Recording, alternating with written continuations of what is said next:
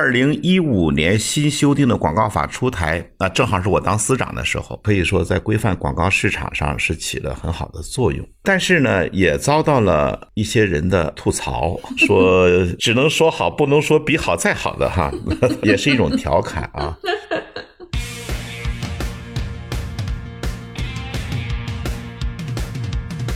欢迎收听备忘录。你好，我是 Bessy 李倩玲。从二零幺七年往前的二十七年时间里，我一直服务于全球最大的广告集团 WPP，曾经担任 WPP 集团中国区的 CEO。我目前的身份是名投资者，运营着一家由我自己创立的早期战略风险投资 Within Link 贝西投资协作体。大家好，我是 Jenny 刘雨静，一个长期关注广告营销行业的媒体人。我会和 Bessy 一起主持这档节目，观察有趣的创意是我的工作，也是我的兴趣所在。在全新升级的备忘录中，我们关注广告营销行业的前世与今生，关注科技如何助力商业。我们也关注为什么广告具有改变我们行为的力量，为什么广告与我们每个人都息息相关。二零二零年备忘录，期待您继续和我一起进入每一个正在发生的商业现场。这次抗击疫情当中，我们从大年初一开始就组织全国的广告企业发动了一场声势比较大的公益广告抗击疫情的活动。嗯，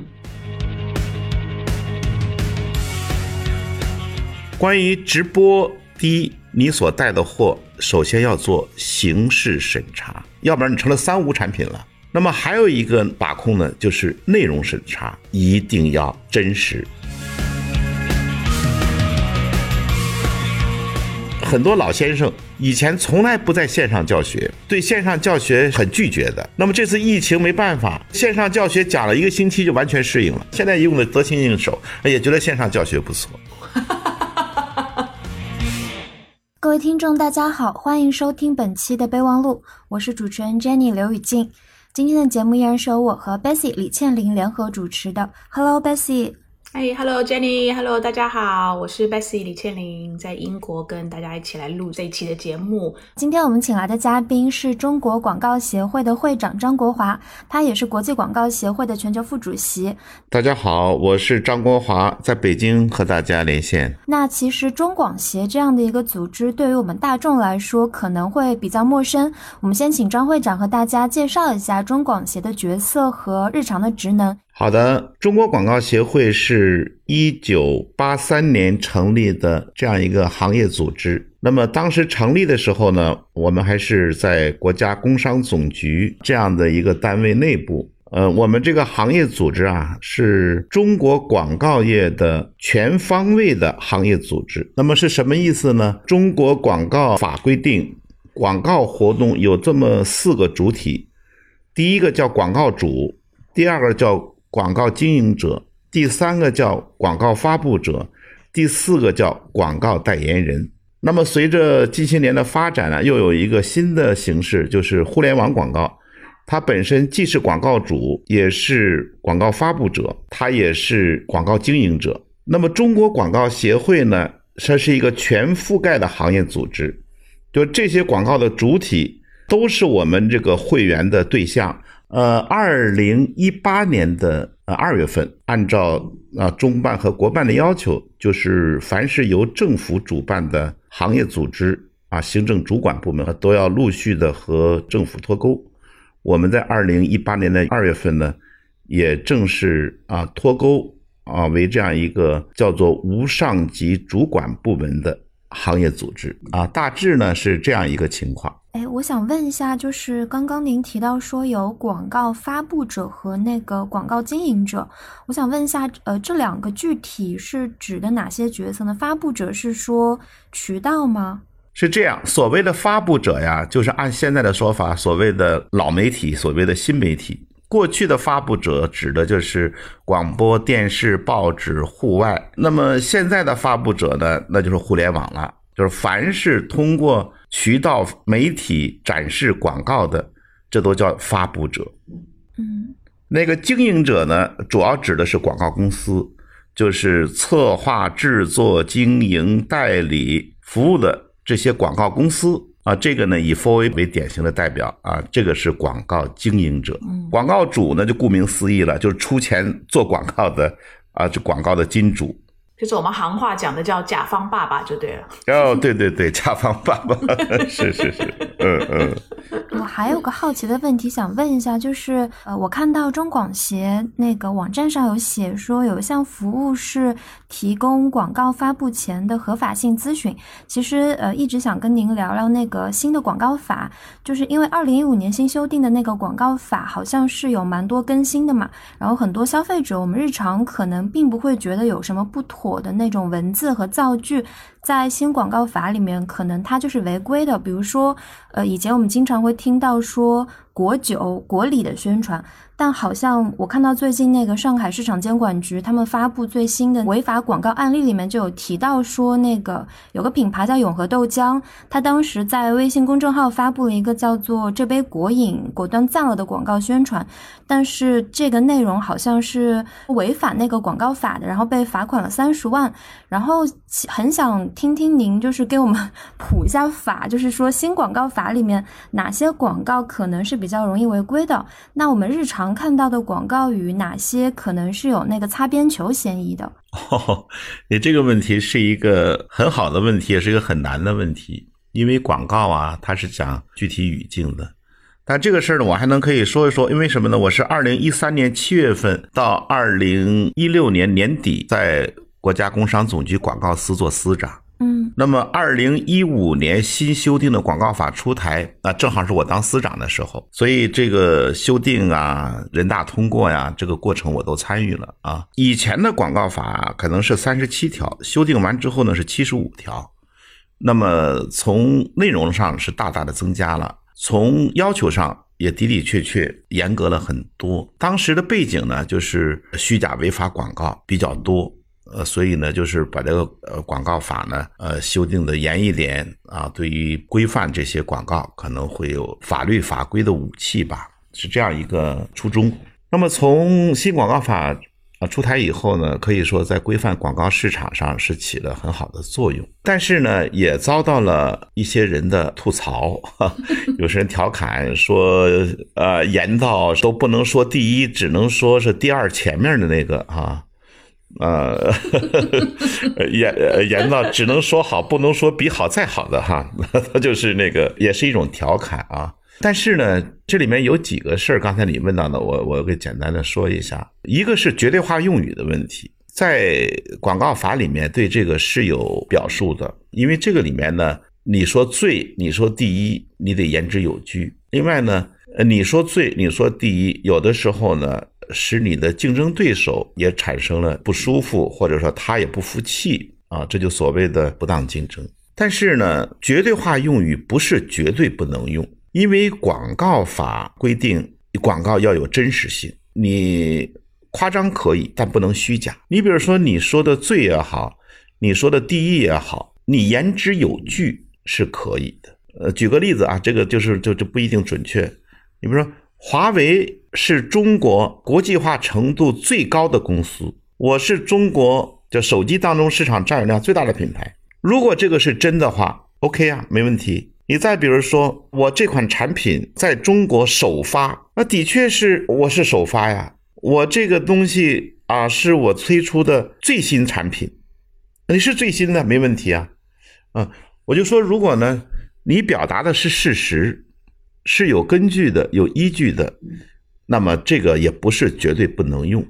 啊，这是我讲的一个。现在因为普遍广告公司也遇到这样的问题，我们的监管也遇到这样的问题，啊，社会上反映的也是这样的问题，这个比较多。因为绝对化用语比较好找嘛，有的时候一找就找着了。那特别现在这个这个都是人工智能的搜索，一搜就搜到了。但是呢，它不一定绝对不能用。还有刚才你说的那个“国”字的，因为这个呢，广告法里有规定，不能用国家的标志，你比如说国旗、国徽、国家的象征，比如说天安门等等，拿这些东西做广告。那么同时呢，你也不能轻易的把这个东西冠以国家的名义。那这里比较典型的例子啊，以前这不是茅台号称国酒茅台吗？那么这个商标一直没注册下来。那去年呢，呃，工商总局下了一个通知，就是不能再用这个，呃，所以呢，现在整个的门店大家都看了啊，都把它都做了更换啊。国酒茅台也不见到啊这个这样说了，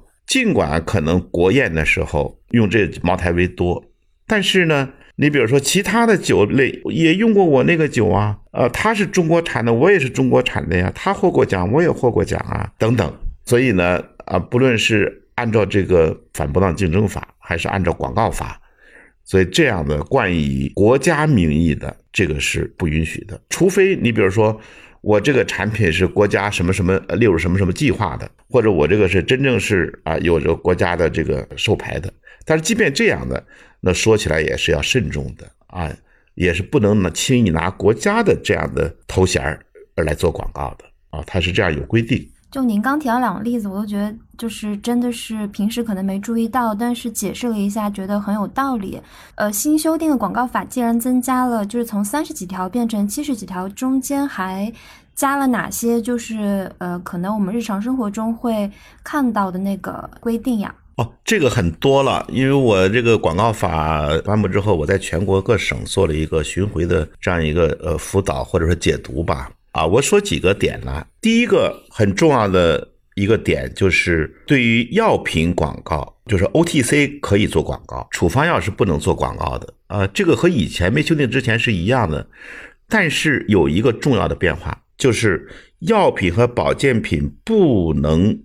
由代言人来推荐。为什么如此呢？因为人的个体是有差异的。啊，这个药在你身上起作用，在他身上不一定起作用，它不是具有这种普遍性，所以你作为把个体的体验的经验作为这个推广，这个是不合适、不准确的。也就是说，不能有任何的，就是说人出现在广告里面来去谈论这个广这个保健品的药效有多多有效，对吧？哎，对，不能说效果，不能说疗效。当然，这个里面还有一个，这个比较复杂。不是没不能有任何人，他还有一个表演者和代言人的区别啊。你比如说有一些人呢，他辨识度不高，他在这里面呢做一个表演，他不是代言人，他没有做这个推荐啊，没有做这种代言，同时呢，大家也不认识他，是吧？这是一个比较大的一个地方啊。还有呢，你比如说对于儿童的关爱关护。呃，你比如说这个儿童是不能做推荐代言的，即便是儿童的产品也不能。为什么？出于什么考虑呢？因为儿童的辨识度是比较低的，他的这种对世界的看法、对事物的看法还是比较幼稚，一般都是啊大人说什么好他就说什么好。所以呢，这种代言也不准确，也不科学。再一个考虑呢，就是儿童也不要那么早的让他。商业化，从小就做小明星，就去代言挣钱，这对儿童的成长也没有好处。哎，所以呢，呃，在这个方面啊，也做了规定。以前这些方面是啊没有限制的。刚才那个张会长提到，就是我们在这广告法，不管是之前的三十几条，或是现在的七十几条里面。然后我还记得好多年前，我那时候还在群艺，然后我我们我们呃带着团队，我们到中央电视台去拜访，然后带着几个客户，然后我就记得我们国外的一个同事，也很资深的同事，就我们在我们在坐在旁边等中央电视台领导呃出来接见我们的时候呢，他就问我，他说：“哎，贝西，我想请问一下，中央电视台有没有一个人是我们可以去找他，他就可以把所有事情搞定？”唉，我一听那个，我的汗都要流出来。我说，等一下，请你见面的时候不要问这个问题。我说，中央电视台不是像你们国家的什么，比如说，呃，你们国家的某一个电视台，它它不是这样的一个规格的电视台，所以你就把它当做是，如果你今天到一个城市，你问我这个城市你要找谁能够搞定所有的事情。那去找市长，但是我们找得到市长吗？那找不到，所以就很多像这种 国情很不一样的地方，反正经常演在外资就会搞出一些，就就出现一些蛮搞笑的这种这种桥段。是是，这就是国情不同，文化不同。因为我们的这样的规定呢，就是说，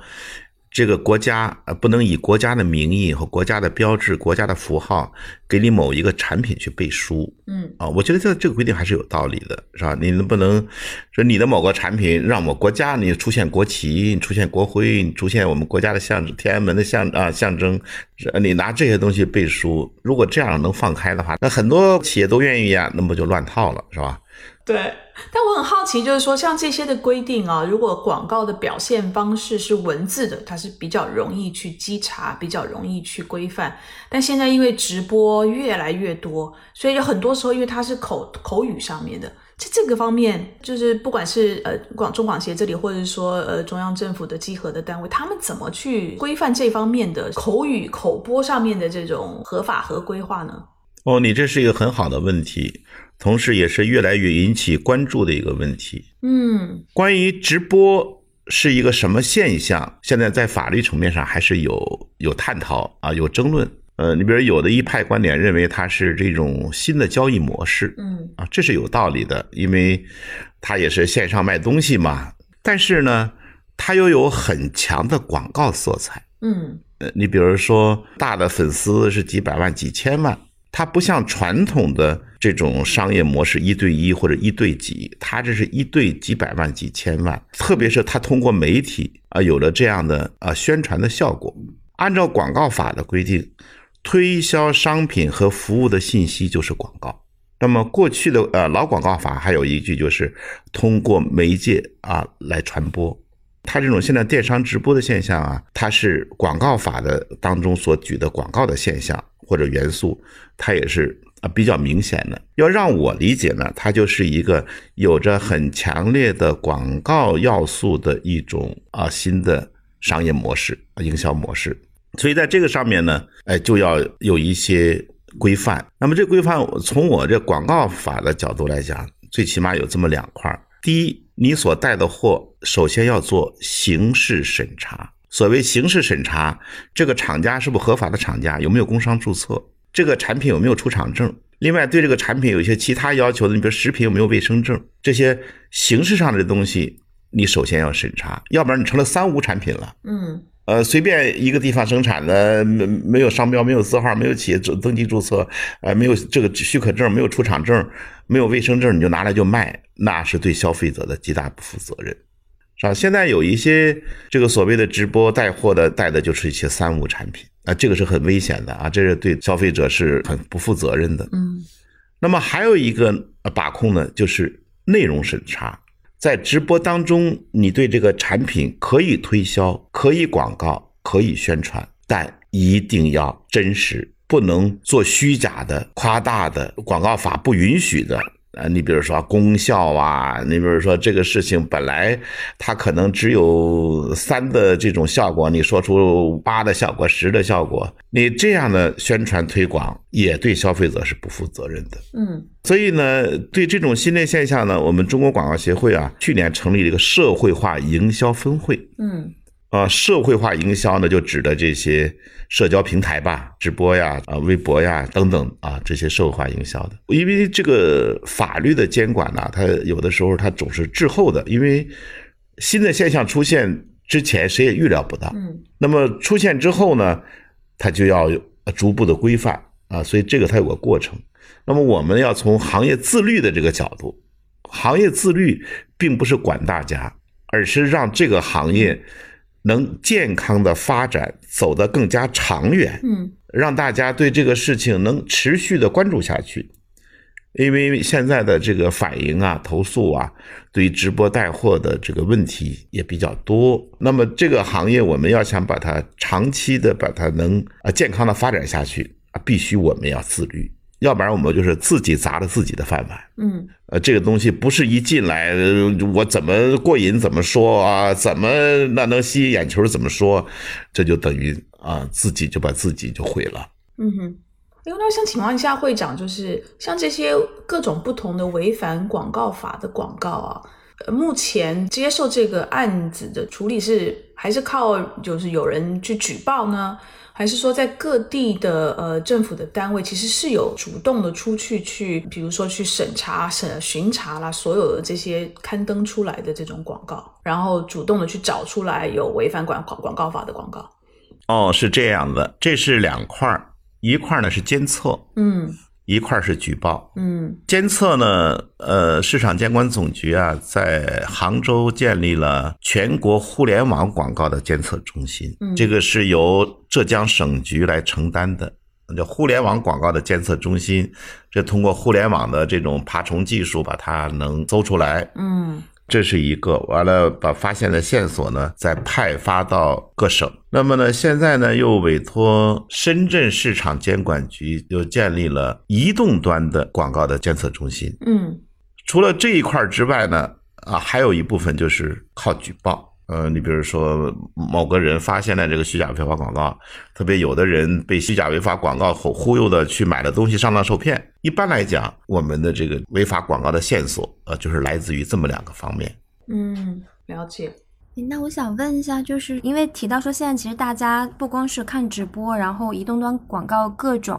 就是还想问一下那个微商，因为微商是不是算是一个灰色地带呢？因为他们其实是真的在产生那个宣传和经营行为，但有的时候他们发的那个朋友圈的广告，其实可能用语也好，或者说是呃宣传也好，其实可能都会有一些夸张。那我想问问，就是这种灰色地带要怎么去管控，或者说，呃，中广协这边有没有什么想法说，呃，未来要对微商广告去做一些那个合规的东西？呃，这个的的确确是一个问题啊。微商是一种新的营销的方式，这几年呢，在这个人群当中也比较常见。这个地带呢，是一个比较纠结的地方。为什么这么讲呢？朋友圈属私人领域，它不是一个公开的、开放的一个，像我们的媒体啊，你去互联网的这几大平台，呃，它就是让大家看的。而这个朋友圈就是在他的这个特定人群里面，说在这个朋友圈里面，呃，第一，我们的监测不好进去；第二，按法律来讲，你也不能进去。嗯所以呢，靠这种监测是发现不了的。那么呢，比如说我们现在在公众号上可以做，你公众号嘛，你就是开放的嘛。嗯你现在公众号置顶也好，下沉也好，那个广告现在都能监测到，但是朋友圈啊是监测不到的。呃，所以这一方面的广告主要还是靠举报。嗯所以微商这个事情呢，的的确确啊是一个呃新生的事物，也急需要规范。这个里面呢，搞不好啊，它还有一个跟直销、传销有联系的问题，嗯它是多层级，是吧？团队计酬，嗯啊，所以这个里面呢，呃，如果一旦深入到某一个具体的啊这个案例当中，还要具体看情况嗯啊，是不是多层级，是不是拉人头，是不是团队计酬？呃，因为我在当广告司长之前，我当过直销局局长，直销局就是规范直销、打击传销啊，所以这个事情啊，它是、啊、对。这个口号很好。所以这个地方的的确确啊是有一个你说的叫叫灰色地带也好啊，再进一步把它规范也好，的确有这样一个问题。但是呢，它是属于这个私人这个领域里面，所以呢，呃，有的时候他看不到，或者你不是完全能能穿透都了解他。嗯嗯。最后，我想来问一下，你跟会长谈一下这个今年这个疫情的事情啊。嗯呃，我嗯。我现在人在英国，真的水深火热啊，在英国啊，这这多保重，英国也很严重啊，真的嗯太严重了。但是我现在很开心看到，就是国内呢，其实慢慢慢慢就是呃已经缓过来，然后大家也都生活恢复正常啦，商业活动也都开始又热络起来。那我我想问一下会长，就是您对这个疫情对今年整个广告营销界的大的就是宏观层面的影响，您的观察是什么？然后你对整个行业的建议是什么？我们今年怎么样能够度过这个悲惨的二零二零年？嗯，在这个疫情发生之后啊，这个问题业内也是很关注，也很多人也都来探讨过、研究过这个事情。嗯中国广告协会呢也搞了十三场嘛，这个访谈啦、交流的活动。嗯那么总的来看，这个疫情对广告业影响还是很大的。嗯我们业内的话讲，就是说广告是经济的晴雨表。嗯这个疫情使得企业的效益大幅度下滑，企业的费用呢就会大幅的压缩。嗯它一些刚性的支出可能是要保证的啊，你比如说人员的工资啊、房租水电呐、是吧？正常运转的费用啊，嗯这个是他要保证的，要不然企业就关门了。那么非刚性的支出可能就要大大的压缩。啊、再加上呢，现在呢这个人员不流动，人们的消费的机会啊，消费的这种意愿大大的减弱，呃，所以呢，他也觉得觉得这时候做广告啊，效果也不一定大啊，所以呢，嗯。这个广告的支出、广告的费用就被大大压缩。业内我们了解跟我们反映的，比如说呃合同取消的、广告呃这个发布时间终止的都有，所以这个对于我们广告业的影响，现在来看是比较大的。嗯那么现在对疫情之后呢，也有一些不同的声音，你比如说会有报复性的反弹。你比如说，上半年的损失，下半年可以补回来，呃，这是比较乐观的啊。还有一说呢，这个可能这个疫情的影响会比较长啊，对整个市场的这影响会比较大。我持一种什么比较中间的态度，一个是呢，它所谓报复性的反弹呢，可能在某些领域有，但是就整个全面的来看，它不一定不太现实。你比如说，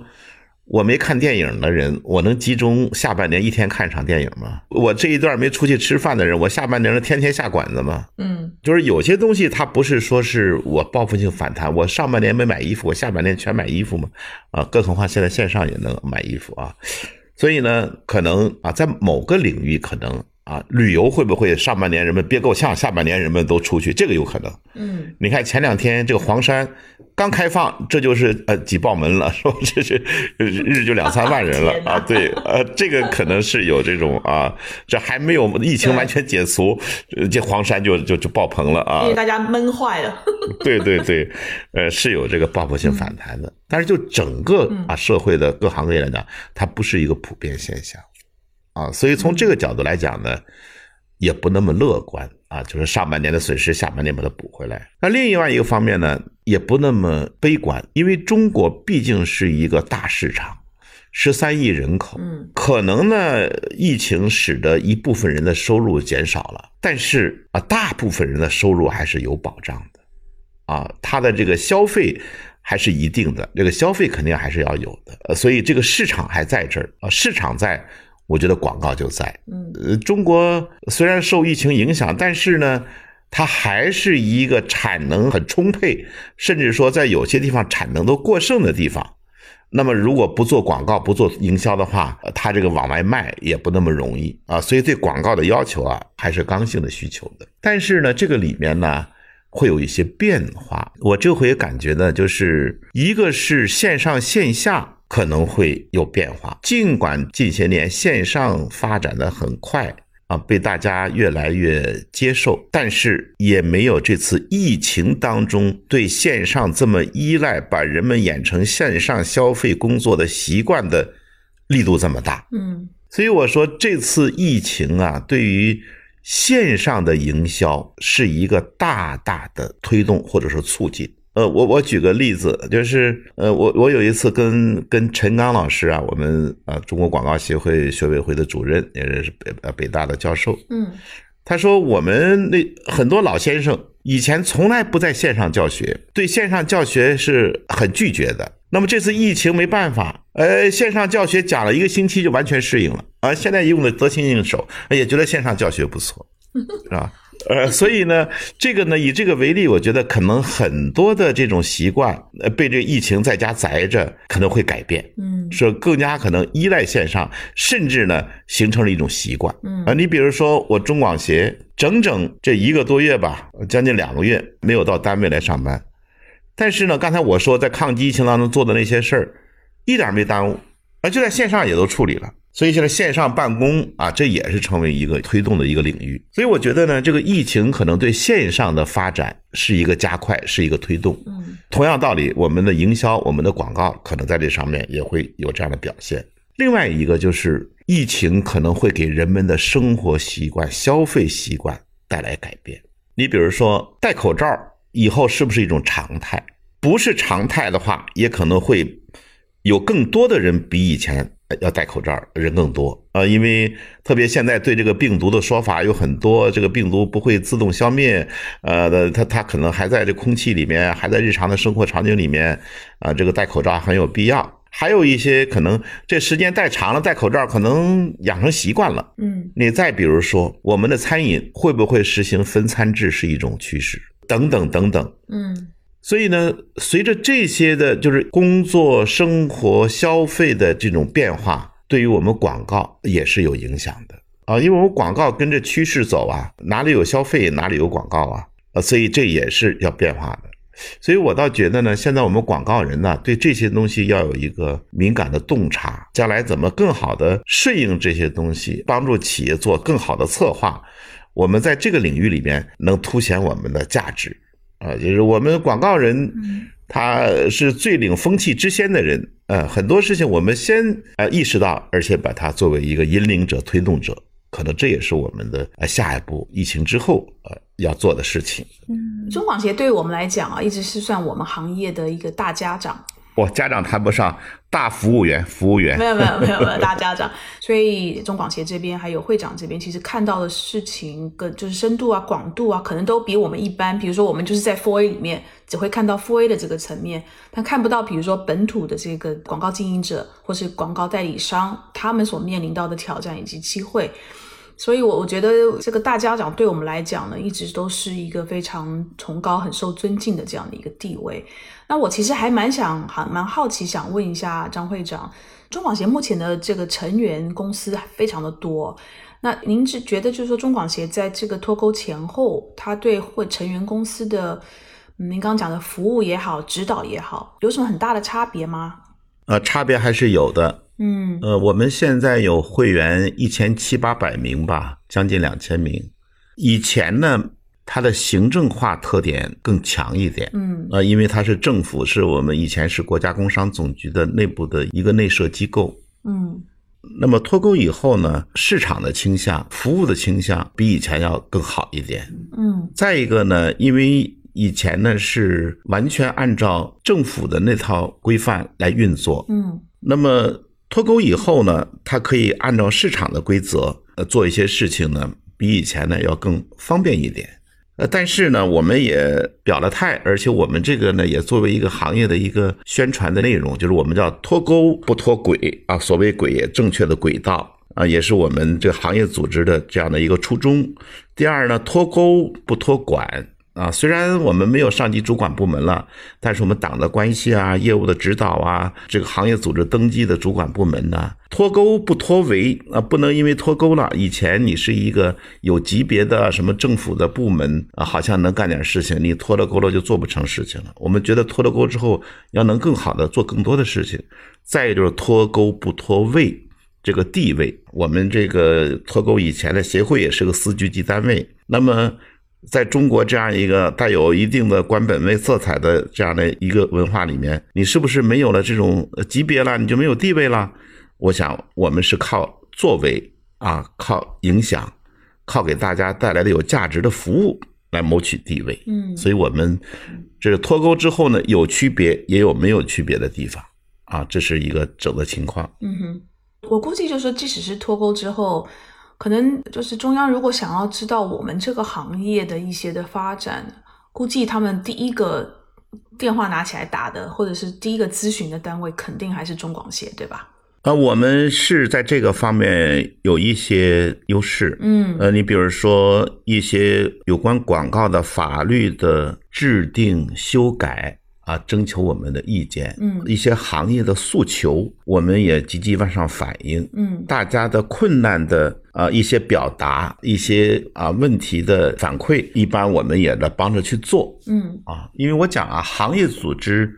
就得为行业说话啊，行业组织呢就得帮助行业组织解决问题。嗯有一些具体的可能小的问题，可能是企业自己解决啊，但是呢，一些带有政策性的啊、带有普遍性的问题呢，我们是啊帮助去积极反映。嗯这里面也有一些具体的例子，比如说，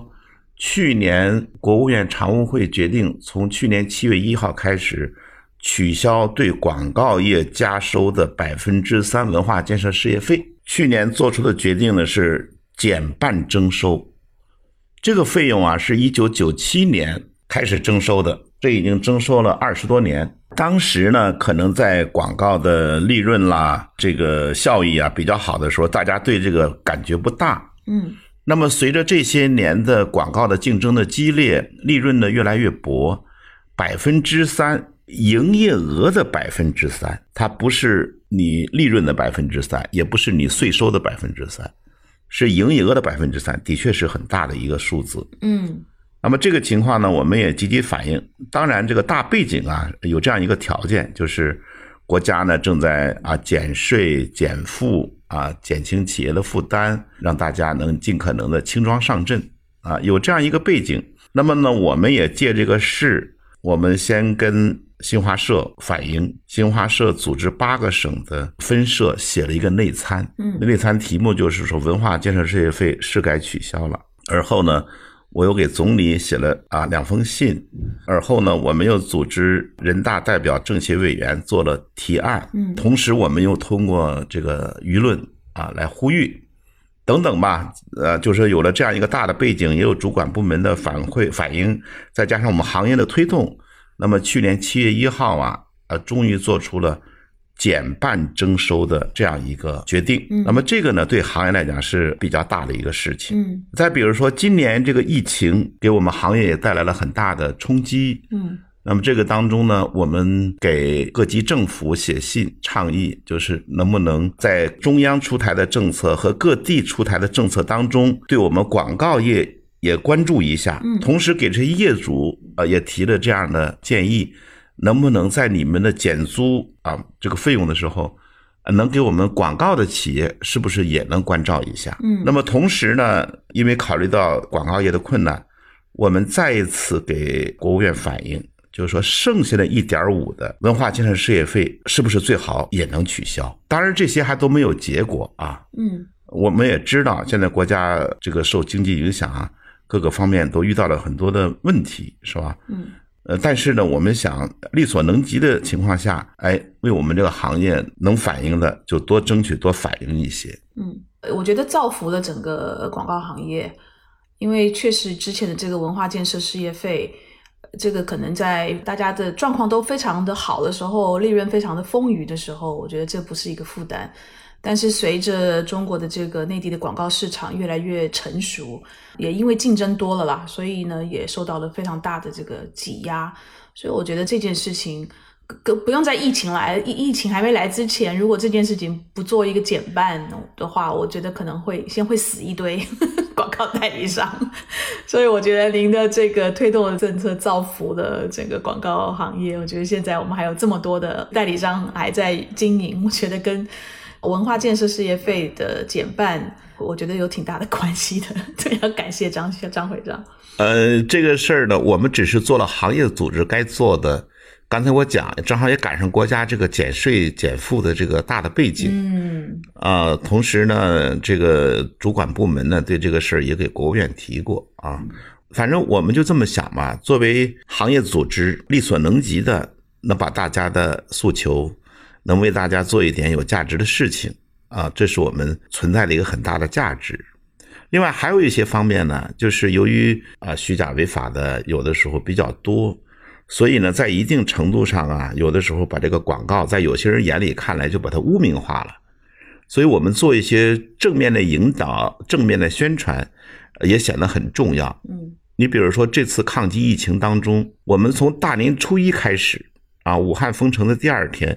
我们就组织全国的广告企业啊，发动了一场可以说用声势浩大来说吧，公益广告抗疫的活动。嗯为什么这么讲呢？这个活动严格讲到今天也没有结束。嗯那么有四百多个企业参加，拿出一百二十多万个广告点位，嗯发动了三百多个明星代言人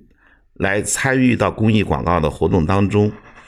按照刊例价算的话，超过二十个亿的刊例价来组织这么一场声势比较大的啊公益广告抗击疫情的活动。嗯这个事儿呢，一个方面呢是表达了我们广告人的情怀啊，在这个国家有难、共克时艰，从我们这个广告上来传达一些正确的声音呐、导向啊、啊提醒啊等等。嗯，同时呢，也有这样的一个想法，就是我们的广告也是有温度的，嗯，也是在关键的时候有它的功能的啊。我们的这些好的作品的刊发，让大家看到之后，也是鼓舞士气啊，也是让让大家看到我们的这种正能量和这种社会的这种希望的。所以呢，哎，我们觉得利用这样的时机，既体现了我们广告人的情怀，